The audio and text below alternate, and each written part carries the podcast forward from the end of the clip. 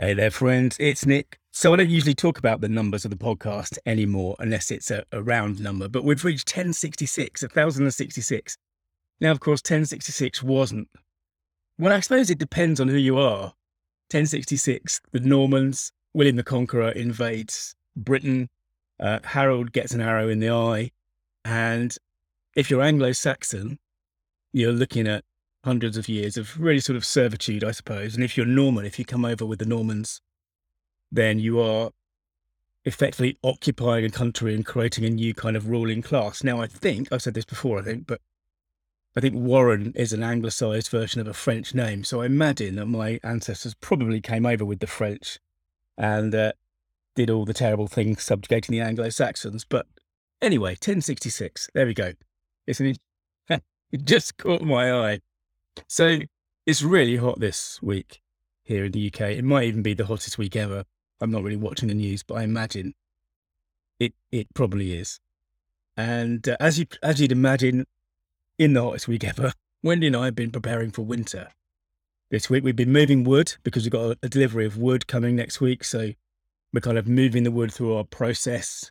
When it arrives, it gets put in the woodshed to dry out for a, you know, a season or two, and then eventually it gets moved to the wood store, the log store, which is where we take it when we, we actually burn it. Anyway, you don't need to know that. The other thing I've done this week is I've contacted the sweep, the chimney sweep, because we have uh, a chimney in our house and we have a, a wood burning stove in our house, and a wood burning stove also sits behind me in my my office cottage. And those chimneys need to be swept. And as you know, if you've been listening for a while, I'm I'm quite I'm just fascinated by business models. And something I went onto the Chimney Sweep's website this week and something really fascinated me. But before I tell you that,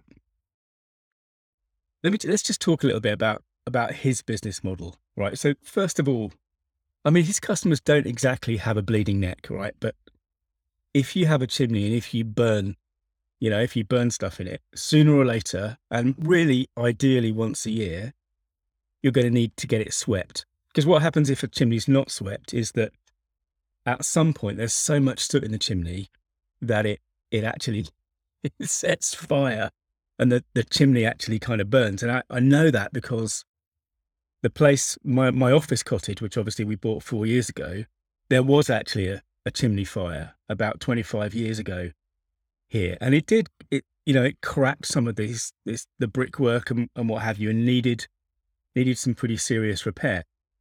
So my sweep sort of has an audience that isn't, it doesn't have a bleeding neck exactly, but it does have something that it has to do. Sooner or later, you're going to need to get your, your chimney swept. And, uh, you know, most people who are looking after their properties are probably thinking, you know, once a year. So that's the first thing. The second thing that comes out of that, of course, is wow, it's not you don't just have to have it swept, but as I say, it's once a year, so you get repeat business. If you do a decent job for a decent price, you're going to get repeat business because sort of antipathy and laziness being what it is, we're more likely to call the person we called last time because we know they're not a an axe weed building homicidal maniac, whatever.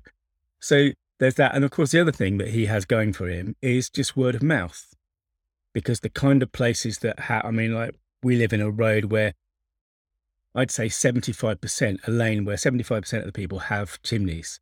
And, you know, we're always, someone's always saying, who do you get to do this or that or the other?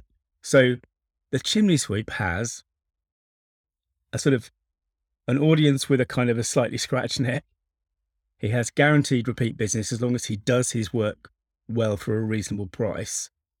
And he also has people talking to other people about him. And that's a really, really good business model, right? I mean, that's pretty close to how I built the agency. It's pretty close to how I'm building Stories Mean Business.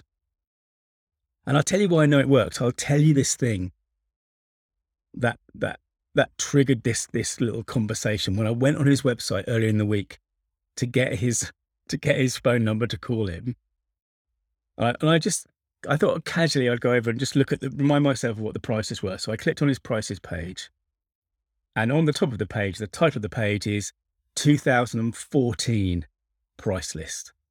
2014. And that is to me, that is the sign of someone who has a business model that is that is working well, where you pay so little attention to your website because you are that busy that it's actually eight years out of date. And I checked with him, the prices are actually wrong.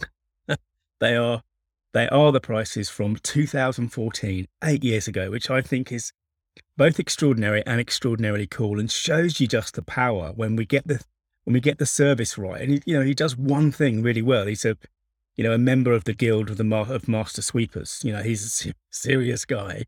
He does one thing really well for people who appreciate things being done really well and need him on a regular basis.